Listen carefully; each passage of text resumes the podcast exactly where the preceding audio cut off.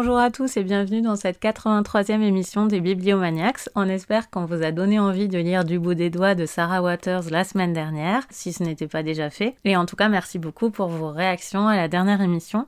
Aujourd'hui, on va parler d'un essai de Didier Ribon, Retour à Reims, et on aura le coup de cœur de Laure en fin d'émission. Je serai avec Amandine, Eva et Laure. Une fois n'est pas coutume, mais vous savez que ça m'arrange bien parce que je suis assez nulle en résumé, je vais carrément vous lire la quatrième de couverture chez Flammarion dans la collection Chant Essai, euh, que je trouve euh, tout à fait euh, pertinente et précise après la mort de son père, Didier Ribon retourne à Reims, sa ville natale, et retrouve son milieu d'origine, avec lequel il avait plus ou moins rompu 30 ans auparavant. Il décide alors de se plonger dans son passé, de retracer l'histoire de sa famille. Évoquant le monde ouvrier de son enfance, restituant son ascension sociale, il mêle à chaque étape de ce récit intime et bouleversant les éléments d'une réflexion sur les classes, le système scolaire, la fabrication des identités, la sexualité, la politique, le vote, la démocratie. Réinscrivant ainsi les trajectoires individuelles dans les déterminismes collectifs, Didier Ribon s'interroge sur la multiplicité des formes de la domination et donc de la résistance. Un grand livre de sociologie et de théorie critique.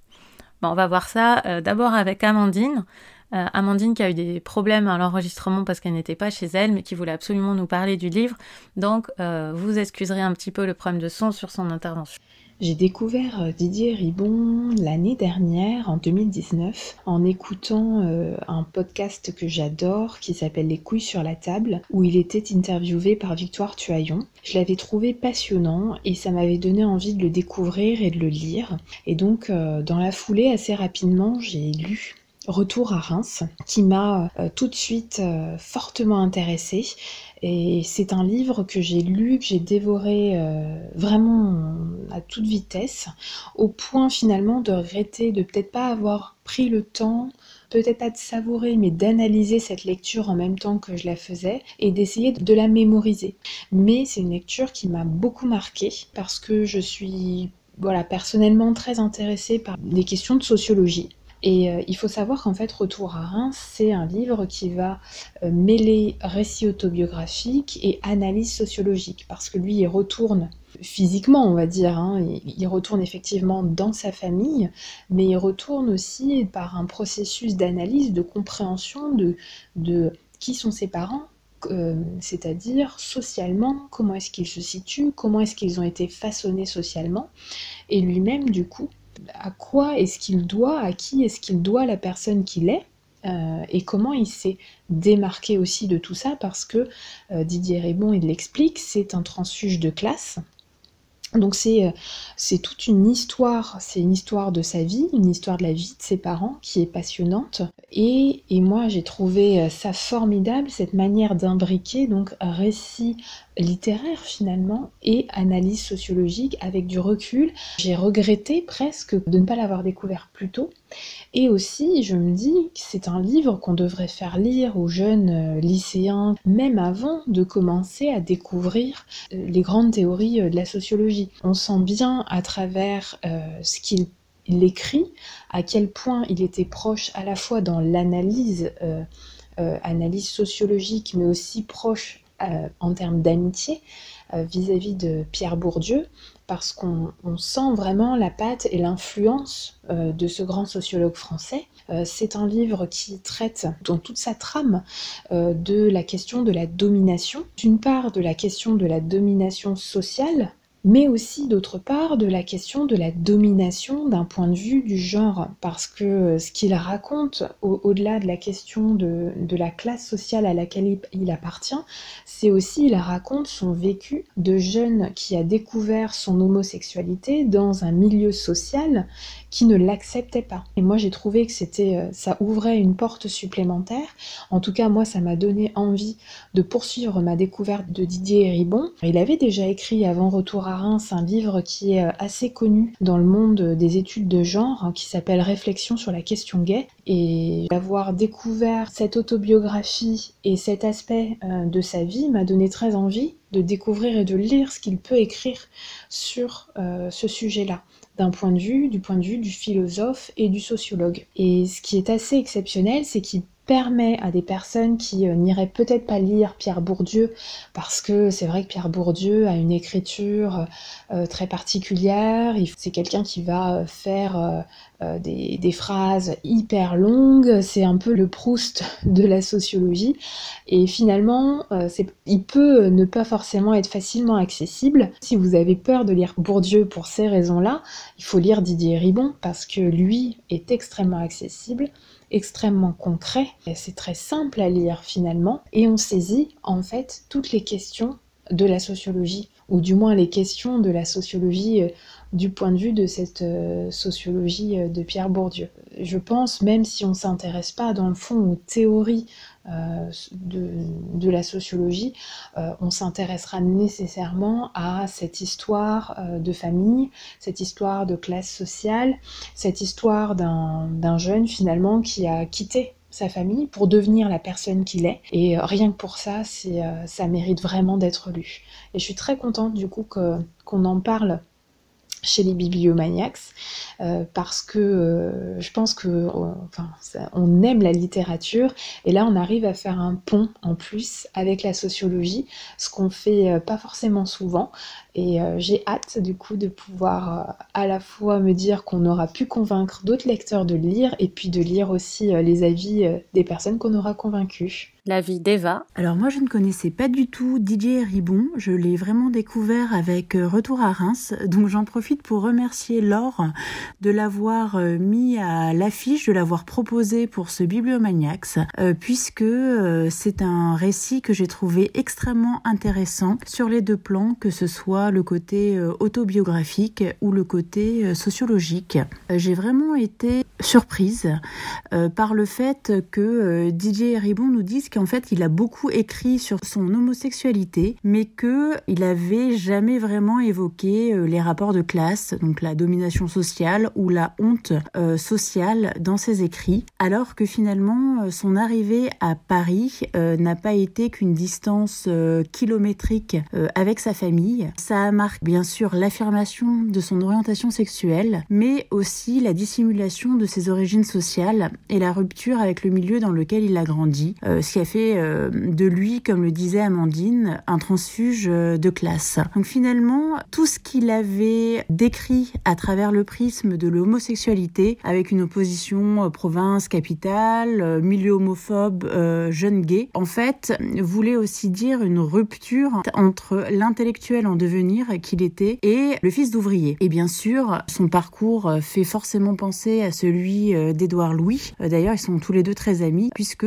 tous deux sont à la euh, homosexuel et euh, issu d'un milieu populaire. On avait parlé d'ailleurs de En finir avec Eddie Bellegueule dans Bibliomaniacs il y a quelques années, hein, quand il était sorti. Bien sûr, on peut faire un lien entre euh, les deux récits, mais il faut quand même dire que Didier Ribon a une quarantaine d'années de plus qu'Édouard Louis, et bah, du coup, il a beaucoup plus de recul en fait que ce dernier sur sa jeunesse. Donc, on va dire que Retour à Reims est beaucoup plus dans le constat et l'analyse, donc déjà, moi, ça m'a beaucoup intéressé euh, d'en savoir plus sur euh, l'histoire de la famille euh, de DJ Ribon, sur sa jeunesse et sur son analyse de ce qui lui avait permis de devenir le premier de sa famille à aller au lycée, à faire des études et aussi ce qui lui a poussé à couper les liens avec son foyer d'origine. Et moi, j'ai trouvé particulièrement intéressant les thèmes de l'engagement politique et l'analyse politique en fait de la de la classe populaire et également ce que Didier et Ribon met en avant euh, sous le terme d'auto-élimination euh, scolaire. Ce qui m'a euh, passionné en fait dans ce récit,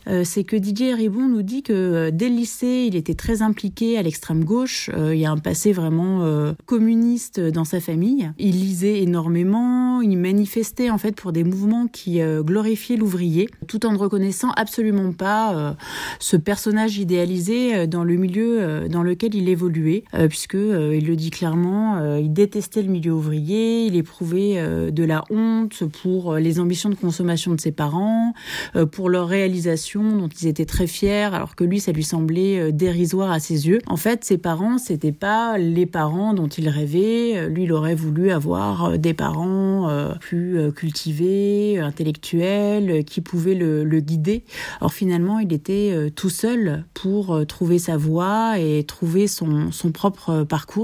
Et il fait une remarque qui est euh, très juste. Il dit que finalement, ceux qui évoquent le milieu ouvrier, c'est euh, les gens qui en sont sortis euh, de ce milieu et qui sont heureux d'en être sortis. Donc forcément, ils vont avoir un regard assez négatif, ils vont le critiquer et ça en ça ajoute encore à euh, l'illégitimité sociale en fait euh, de ce milieu. Et j'ai également euh, trouvé très intéressant son analyse du glissement du vote ouvrier de l'extrême gauche à l'extrême droite et ce qu'il dit sur l'idée de déconstruction de la classe sociale pour passer à une société constituée d'individus, chacun étant responsable de lui-même, de ses choix et de son parcours.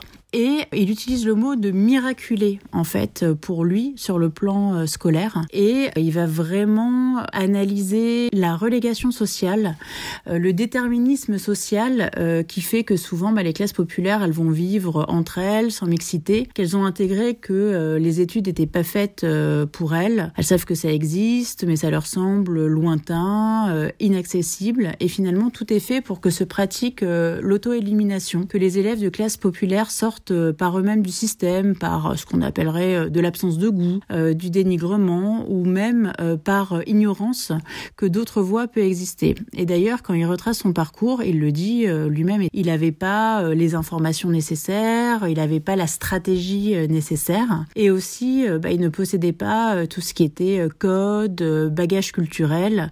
Il a dû vraiment tout apprendre. Il utilise même le terme de se rééduquer, et aussi pour se donner des désirs des droits euh, allant au-delà du niveau de ses possibilités euh, sociales et aussi de ce que souhaitaient euh, finalement ses parents pour lui, parce que ses parents auraient aimé qu'il travaille, qu'il rapporte de l'argent au foyer et même s'ils lui ont quand même payé deux ans d'études, pour eux c'était pas forcément un choix évident, ils n'étaient pas forcément contents que leur fils fasse des études, sorte de son milieu, aille vers un monde qui était finalement inconnu d'eux. Et il le dit, ne pas s'exclure du système scolaire, finalement, ça a euh, entraîné euh, l'exclusion euh, de sa famille et de son milieu. Et j'aimerais vraiment beaucoup lire le livre qu'Amandine mentionnait sur son parcours, mais en tant qu'homosexuel, puisque il le dit, il pense en fait que son homosexualité, c'est le ressort du miracle, en fait, qui a fait que bah, il a fait des études, il est devenu un intellectuel à Paris, parce que son homosexualité euh, finalement euh, l'a entraîné euh, vers un désir d'ailleurs, vers des valeurs qui n'étaient pas celles de son milieu social et que bah, il a dû faire un choix en fait entre vivre librement sa sexualité hors d'un milieu homophobe, hors de l'injure. Et donc il a choisi en fait le verdict sexuel, comme il le dit, contre le verdict social. J'ai vraiment trouvé que le texte était très accessible, intéressant, réfléchi. J'ai souligné beaucoup de passages et j'ai trouvé aussi que euh, Eribon en fait était euh, assez lucide sur son comportement. il cherche pas à se trouver des excuses, il se, il cherche pas à se rendre sympathique. Il le dit, il s'est sauvé de son milieu et de sa famille, enfin dans les deux sens hein, du, du terme sauvé, qu'il avait rien de commun avec ses parents, avec son frère, qu'il éprouve pas d'attachement pour eux, qu'il a jamais cherché à mieux les connaître, à se rapprocher d'eux, et au contraire, il a vraiment voulu annuler euh, des liens sociaux qui ne l'intéressaient pas. Ce qui est un peu dommage, euh, c'est que euh, bah, il n'a pas non plus tenté de devenir le mentor de ses deux petits frères, parce qu'il a un frère qui est à peu près son âge. Il a deux frères qui sont beaucoup plus jeunes que lui, et bah, quelque part en s'éloignant, il n'aura pas permis non plus d'accéder aux mêmes possibilités que lui. C'est un texte, je pense, qui peut parler à la fois à des gens qui sont plutôt universitaires qu'à des gens qui sont assez assez lambda finalement dans leur choix de littérature, qui sont comme moi, qui euh, vont plutôt vers euh, les romans que vers, euh, que vers les essais et les ouvrages d'analyse. On écoute la vie de l'or. alors je voulais lire Didier Ribon euh, depuis longtemps, mais je repoussais cette lecture en me disant qu'elle exigerait euh, beaucoup de concentration et d'attention de ma part. Or je suis dans une période où, où je me sens, euh, bah, comme beaucoup de gens, un petit peu fatiguée et donc, donc je n'avais pas vraiment le, courage de m'y mettre. Et le fait de proposer ce livre aux bibliomaniacs, c'était en fait une manière un petit peu égoïste de, de me motiver à le lire. Euh, comme le disent très bien euh, Amandine et Eva, ma première surprise, euh, ça a été de constater à quel point l'écriture de Didier Héribon était accessible. J'ai lu le livre en deux soirées. Et même si Didier Héribon, il est certes l'ami de Pierre Bourdieu ou de Michel Foucault, c'est vraiment beaucoup plus facile de lire son essai que, bah, leurs œuvres. même si vous vous y mettez très tard le soir, après une journée un petit peu fatigante, euh, voilà, c'est tout à fait euh, compréhensible et on rentre euh, très bien dedans. Je partage les points de vue qui ont été émis. J'ai envie cependant de m'arrêter sur deux points qui m'ont particulièrement plu. Ça m'a à la fois donné à réfléchir et ça m'a conforté un petit peu dans des choses que je pensais mais que j'arrivais peut-être pas à formuler de manière aussi limpide et brillante, bien entendu. Le, premier point moi qui m'a vraiment vraiment intéressé c'est que Didier Ribon il a à cœur euh, de réinscrire euh, l'individu euh, dans un groupe. Certes nous sommes théoriquement libres et égaux et, nous sommes en mesure de faire des choix, mais on vit en société et on appartient à, des milieux sociaux et qu'on s'en rende compte ou pas, on est ultra conditionné par notre environnement et par nos milieux d'origine. Et ce qui est intéressant euh, quand, on lit Didier Ribon, c'est que lui-même étant sorti euh, de, sa classe, il a une, acuité euh, hyper forte à des choses dont, nous on ne s'aperçoit pas forcément parce que bah, on, le fait par automatisme. Euh, il, cite plusieurs exemples et notamment à un moment il parle de ses amis parisiens pour qui euh, le journal Le Monde bah, c'est une sorte de euh, d'incarnation voilà du, du, journalisme dépassionné, raisonné, non partisan. ce qui est, je pense, ce que beaucoup d'intellectuels ou en tout cas de gens de la classe moyenne pensent, alors que, pour lui, il dit bien, bah, non, pas du tout. Le monde, c'est vraiment un pur produit de classe. Il s'adresse à, des gens d'un certain milieu dont il adopte le, même mode de, pensée, le même raisonnement et le, même langage. Et à aucun moment, euh, la classe ouvrière ne pourrait euh, lire le monde en se disant euh, Ah, tiens, c'est à moi qu'on parle. Et c'est pas parce que la classe ouvrière déraisonne, c'est juste parce que il y a un moment euh, on, ne parle plus euh, le même langage et on n'a plus la même manière de, construire nos, pensées. L'autre point, et euh, je trouve que vraiment il montre très bien euh, comment euh, le marxisme à un moment euh, a failli puisqu'il n'a pas su penser à la fois la discrimination raciale ou la discrimination sexuelle et qu'il a il a loupé il a vraiment loupé un combat. Mais il explique aussi que peut-être aujourd'hui on est tombé dans l'extrême inverse c'est-à-dire qu'on est obsédé par les discriminations bah oui sexuelles ou les discriminations ethniques et on perd peut-être un peu trop de vue euh, euh, les euh, discriminations de classe. Et lui, il invite à un moment dans son livre à, conjuguer les deux approches. Et, moi, ça m'a rendu tellement heureuse de lire ça parce que c'est quelque chose que, je pense depuis, depuis plusieurs années maintenant et j'étais pas capable d'articuler ça de manière aussi, bah, aussi simple en fait. Et, voilà, moi, ça a été un, grand bonheur de, savoir que maintenant je vais pouvoir articuler cette pensée de manière plus intelligible. Donc rien que pour ça, je, suis hyper reconnaissante à, Didier Ribon euh, d'avoir écrit euh, ce livre. C'est aussi un, essai, moi, qui m'a ému, et c'est pas forcément l'objectif des essais, mais là, ça, a vraiment été le cas. Alors, c'est pas pas un livre bourré d'émotions. Didier Ribon, il fait, des analyses, enfin, après coup, de phénomènes qui se sont passés euh, il y a plusieurs années. Il y a quelque chose qui est un petit peu euh, refroidi. Il fait pas euh, étalage de sa haine ou, de sa colère. Mais je trouve que malgré tout, on sent, euh, on sent malgré la, distance euh, que, que c'est quelqu'un qui a vraiment beaucoup beaucoup souffert pour, euh, pour se réinventer. Enfin, moi j'ai été touchée par exemple quand il explique comment, pour prendre le contre-pied de son milieu, il, il s'efforce de devenir l'incarnation de, l'intellectuel et il se met à prendre en grippe tout un tas de choses, la musique populaire et puis, et puis le sport, parce que bah, bien entendu un intellectuel ne peut pas aimer le sport. Et c'est bien des années plus tard, euh, en, évoluant dans son milieu parisien, qu'il finit par découvrir qu'il voilà, qu'il se trompait, que les choses ne sont pas aussi tranchées, qu'on peut être un intellectuel et euh, bah, aimer le foot, euh, la musique populaire et que ça n'empêche pas d'écrire des livres sur Michel Foucault. Et je, trouve aussi qu'on sent vraiment euh, à quel point euh, il a eu honte de ses origines, de, sa langue, et ça, je, je ça émouvant quand, il en parlait. Enfin, à quel point il avait peur que sa façon de, de parler puisse le trahir, et il a tout fait vraiment pour masquer d'où il venait, et qu'à un moment, c'est presque devenu euh, comme, un, comme un oubli. Enfin, je, je veux pas psychanalyser Didier Ribon, mais c'est quand même hyper intéressant qu'un mec aussi brillant et fait euh, toute une analyse de en quoi sa sexualité euh, lui avait euh, permis de bah, de devenir qui il était, mais qu'il ait eu cette espèce d'impensé par rapport à son, à son milieu d'origine pendant toutes ces années. C'est, ça dit à quel point il a, il a vraiment eu besoin de le mettre sous le tapis, quoi. Et puis j'ai trouvé aussi qu'il y avait donc, euh, oui certes, il a, il a rompu avec euh, ce, son milieu d'origine et il n'est pas dans la culpabilité, mais il y a quand même comme des, comme des regrets qui pointent euh, à, à, des moments et va évoquer avec justesse, voilà, que par exemple il n'a pas nié, il ne s'est pas lié avec ses frères. Mais je trouve qu'à un moment aussi, c'est assez, beau quand il parle de son père, donc père qu'il a détesté. Et, d'ailleurs, il écrit ce livre suite à son décès.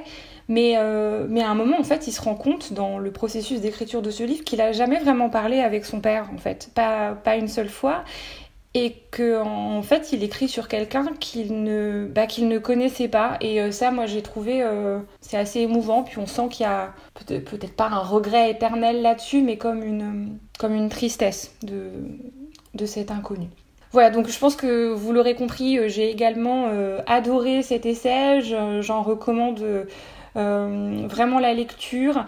Euh, j'ai pas du tout été déçue, alors que moi j'ai toujours peur quand j'ai des livres sur ma liste de de me dire que finalement c'était pas aussi bien que ce à quoi je m'attendais et là euh, vraiment non c'est c'était tout à fait à la hauteur de mes attentes et ça les a peut-être même dépassées euh, moi aussi, j'ai envie de continuer à lire Didier Ribon. Alors, par contre, moi, pour le coup, je pense que je vais plutôt enchaîner avec euh, l'essai euh, qu'il consacre à son ami Michel Foucault, parce que moi, Michel Foucault, c'est un intellectuel qui m'intéresse beaucoup. Ça m'a aussi vraiment donné envie de me replonger dans les livres d'Annie Ernaux. J'ai envie de relire La honte, dans lequel elle parle hyper bien de son expérience de trancheuse sociale. J'ai aussi envie d'aller revoir Marie-Hélène Lafont, qui pour le coup fait un travail assez remarquable sur la langue de son milieu d'origine paysan et sur la langue euh, qu'elle a acquise, j'ai envie de dire, en devenant euh, une intellectuelle parisienne. Euh, et aussi d'aller revoir les romans de James Baldwin et et le film I'm Not Your Negro qui est en ce moment je crois diffusé gratuitement sur Arte si ça vous intéresse. Bon Didier Ribon parle à plusieurs reprises dans le livre et voilà moi ça m'a donner envie de, me replonger dans ses œuvres. Pour moi, le fait que j'ai envie de lire autant de livres après la lecture de cet essai, euh, enfin voilà, ça prouve bien à quel point il met le cerveau en ébullition et, à quel point il est stimulant. Alors à mon tour de donner mon avis. Euh, bon, les filles ont, déjà euh, dit énormément de choses, évidemment avec lesquelles je suis complètement d'accord. Moi, ce que j'aimerais vous dire, c'est que ce livre va tisser un lien sans doute avec des lectures que vous avez déjà eues. On vous a parlé d'Annie Arnaud, de Marie-Hélène Lafont. Euh, c'est tout à fait vrai. Moi, j'ai découvert Annie Arnaud euh, au lycée et c'est une découverte rare, comme on en fait rarement euh, à l'école.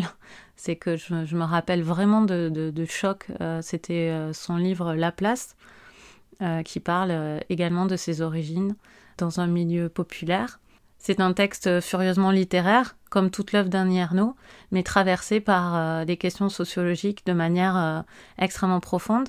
Et là, euh, c'est l'inverse. Avec Didier Ribon, c'est-à-dire que c'est un essai qui est traversé par la littérature, par l'émotion. je pense que des lecteurs comme vous êtes, bibliomaniaques, comme nous, des lecteurs qui aiment la littérature, qui lisent peut-être plus de fiction que d'essais, peuvent tout à fait aller vers le livre Retour à Reims. Édouard Louis n'a pas le même angle dans ses textes, même si son texte le plus récent est éminemment politique aussi. Mais effectivement, ce sont des textes qui ont des parentés très importantes. Et ça, en soi, déjà, c'est émouvant, je trouve, quand les textes se répondent comme ça, surtout quand on sait que à la vie, les auteurs se, ont pu se rencontrer. Il y a un côté aussi émouvant de savoir ça. Euh, les trois, euh, Annie Arnaud, euh, Didier Ribon et Édouard Louis, se, citent mutuellement. Et ça fait chaud au cœur en fait, parce qu'on sait aussi ce qu'ils ont, ce qu'ils, ont traversé. Cette parenté apporte un réconfort par procuration de savoir que quelqu'un a vécu des choses similaires comme ça. C'est très émouvant et pour moi c'est un, des sens de la littérature et du texte plus généralement et même de, des, essais comme ça. Tout ce volet-là, même si la partie politique est ce qui m'a le plus intéressé, ce qui finalement me restera peut-être le plus, euh, c'est l'émotion de ce texte, l'émotion qu'il a suscité chez moi. Euh, il y a une scène en fait, enfin il y a une partie du texte où il dit que ses frères euh, se ont senti qu'il les avait abandonnés.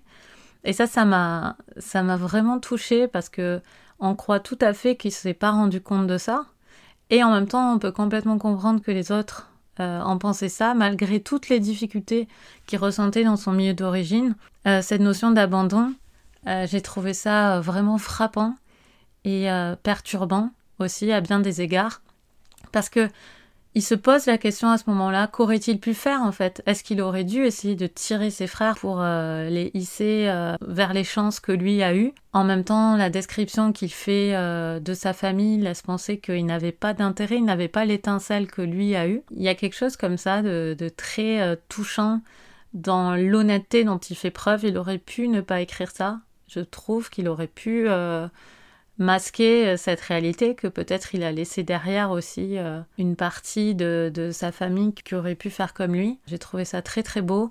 J'ai aussi énormément aimé comment il parlait euh, de sa mère, sur le volet politique surtout, les contradictions dont elle fait preuve. En fait, à, travers ces contradictions politiques, il dessine aussi un, volet plus intimiste quand elle dit qu'un vote normal, c'est un vote pour la droite traditionnelle, par exemple, euh, alors qu'elle est, elle est ouvrière, il, témoigne vraiment de ce glissement qui, qui a eu euh, de, de, cet errement, hein, euh, parce qu'aucun parti ne parle à la classe ouvrière, aucun parti n'a l'air de, de, de, pouvoir trouver écho, et donc, en la personne de sa mère, on est en même temps touché et en même temps frappé par la pertinence de, de cet exemple et quand même, je trouve aussi dans ce que j'ai ressenti, il y a une forme de tristesse dans le livre, de gâchis aussi, euh, en même temps que l'espérance. Donc j'ai trouvé ça superbement euh, écrit. Euh, je peux pas vraiment en dire plus parce qu'il n'y a pas beaucoup de temps, mais de toute façon, euh, je suis d'accord avec tout ce qu'ont dit mes amis. Laure, tu nous parles de ton coup de cœur cette semaine. J'aimerais vous recommander la lecture d'un recueil de huit nouvelles qui s'appelle L'amour d'une honnête femme et qui a été écrit par euh, la romancière et surtout nouvelliste canadienne Alice Munro, dont vous avez euh, très certainement déjà entendu parler puisqu'elle a obtenu euh, le prix Nobel de littérature il y a quelques années. Alors moi, Alice Munro, c'est une nouvelliste que j'adore, qui écrit des nouvelles plutôt longues, de 20 à 50 pages, je dirais, et que j'ai découvert il y a quelques années avec un recueil absolument incroyable euh, qui s'appelle Open Secrets, qui a été traduit en français par euh, Secret de Polichinelle et dans lequel elle retrace le parcours euh, de sa famille depuis leur départ d'Irlande jusqu'à la, à la fin du 19e siècle jusqu'à nos jours. Alors, L'amour d'une honnête femme est un recueil de nouvelles plus classiques au sens où les histoires ne se suivent pas et où il est tout à fait possible de les lire de manière indépendante. Vous pouvez laisser passer euh, trois mois, un an, euh, enfin autant de temps que vous voulez entre la lecture euh, de chacune d'entre elles. Alors chaque nouvelle constitue une plongée dans l'intimité d'une femme qui évolue dans la seconde moitié du XXe siècle. Alors si vous avez du mal à trouver du temps pour lire en ce moment, je pense que c'est l'instant idéal pour vous attaquer à ce recueil, car chaque histoire se suffit à elle-même et vous apportera euh, beaucoup. Enfin, c'est rare que je dise ça euh, d'un livre, euh, mais là vraiment Alice Munro a un tel don pour faire exister en quelques pages des personnages incroyables. En l'occurrence donc des, personnages de femmes, mais c'est pas toujours le cas dans son œuvre. Que je pense que vraiment c'est des histoires qui vous accompagneront pour plusieurs années, voire toute votre vie. Alors, je, ne crois pas qu'Alice Munro se définisse elle-même comme une, comme une écrivain féministe. Enfin, si c'est le cas, en tout cas, je, ne l'ai pas lu. Euh, mais quoi qu'il en soit, elle est à mon avis l'une des auteurs qui écrit le mieux sur ce qu'est être une femme dans la seconde moitié euh, du XXe siècle, à une époque où certes les mœurs commencent à, se libérer, il est tout à fait possible pour une femme euh, de vivre seule, de divorcer, de travailler. Mais malgré tout, euh, il, y a il y a des règles sur ce, même implicite, sur ce que euh, les femmes sont censées euh, vouloir, désirer, et elles restent cantonnées à une certaine place dans la société. D'ailleurs, moi j'ai envie de dire que s'il y a un point commun entre euh, les huit histoires qui constituent euh, ce recueil, c'est qu'elles parlent toutes de femmes euh, de milieux sociaux différents, à des âges assez différents de, leur vie, mais qui se retrouvent toutes confrontées à, une situation qui va les, transformer et déterminer bah, qui elles sont en fait en tant, en tant que femmes. Alors, l'autre raison, au-delà donc de, la résonance, euh, j'ai pas envie d'employer le mot féministe, mais c'est le seul qui, me vient pour, décrire ça. Enfin bon, donc on va s'arrêter à féministe. Bon, bref, passons. Quoi qu'il en soit, l'une des raisons qui me fait également euh, adorer euh, Alice Munro, c'est que vraiment ces histoires sont à milieu de la petite nouvelle traditionnelle avec un récit avec chute édifiante, drôle ou consternante. Enfin, vraiment pas du tout même lorsque Alice Munro décrit une situation euh, banale, enfin voilà, une femme qui veut euh, quitter son mari pour son amant, enfin on peut difficilement imaginer plus, plus banal comme, euh, comme scénario, et ben même avec ce genre d'histoire, elle parvient à trouver et à donner à son récit une tournure originale, j'ai envie de dire, enfin non consensuelle, au sens où ces personnages ne réagissent jamais tout à fait comme on pourrait s'y attendre. Alice Munro est une auteure qui m'est très chère, euh, dont, dont, je me sens très proche et dont je vous recommande infiniment la lecture. Enfin voilà, si c'est pas l'amour d'une honnête femme, essayez Open Secrets ou Fugitive euh, dont, dont, me parlait euh, Léo il y a quelques instants. Bon voilà, c'est quelqu'un d'important pour moi. En, parlant de, son recueil, j'ai presque l'impression que j'évoque le, travail d'une amie ou en tout cas d'une femme que je connais intimement et, et j'espère vraiment que j'ai réussi à trouver les bons mots pour vous, pour vous la faire aimer ou au moins pour vous intriguer parce que pour moi là c'est un peu comme si j'étais en train de, de, de vous parler d'une amie chère et j'ai peur que j'ai presque peur que vous ne l'aimiez pas en fait. Donc voilà, Alice Munro, elle compte beaucoup pour moi euh, comme écrivain, mais vraiment au-delà de ses qualités littéraires, c'est aussi, euh, elle fait partie du petit nombre d'auteurs qui moi m'a vraiment construit. Euh, enfin, en tant que femme. Quand j'évoque Alice Munro, pour moi, elle figure au même niveau que, euh, que Doris Lessing, dont le Carnet d'or a aussi été une lecture très importante pour moi, ou, euh, ou certains romans de, Margaret Atwood. voilà, c'est des livres un peu euh, révélation, au sens où quand je les lis, j'ai vraiment l'impression qu'un auteur s'adresse à moi et qu'il comprend les les difficultés que, peut, et les challenges que c'est que d'être euh, une, femme euh, à la fin du XXe siècle, au même ou au début du XXe siècle, quand on est, euh, quand on est tiraillé par des désirs contradictoires, quand on a envie d'être libéré, mais qu'en même temps on est habité par des archaïsmes. Enfin voilà, c'est j'ai l'impression que c'est des auteurs qui comprennent toute l'ambiguïté et toute la difficulté d'un féminin en construction, j'ai envie de dire. Bref, euh, lisez l'amour d'une honnête femme euh, Munro euh, et même si vous pensez que la que la nouvelle c'est pas votre truc, parce que c'est vraiment une auteure, importante, j'ai envie de dire fondamentale, qui raconte mais tellement plus en une histoire que que bien des romanciers en en 200 ou 300 pages. Enfin, vraiment, allez-y, foncez, vous ne le regretterez pas. Et dites-nous ce que vous en avez pensé si vous l'avez euh, découvert avant l'émission ou grâce à nous. Ça nous intéresse toujours d'avoir vos retours.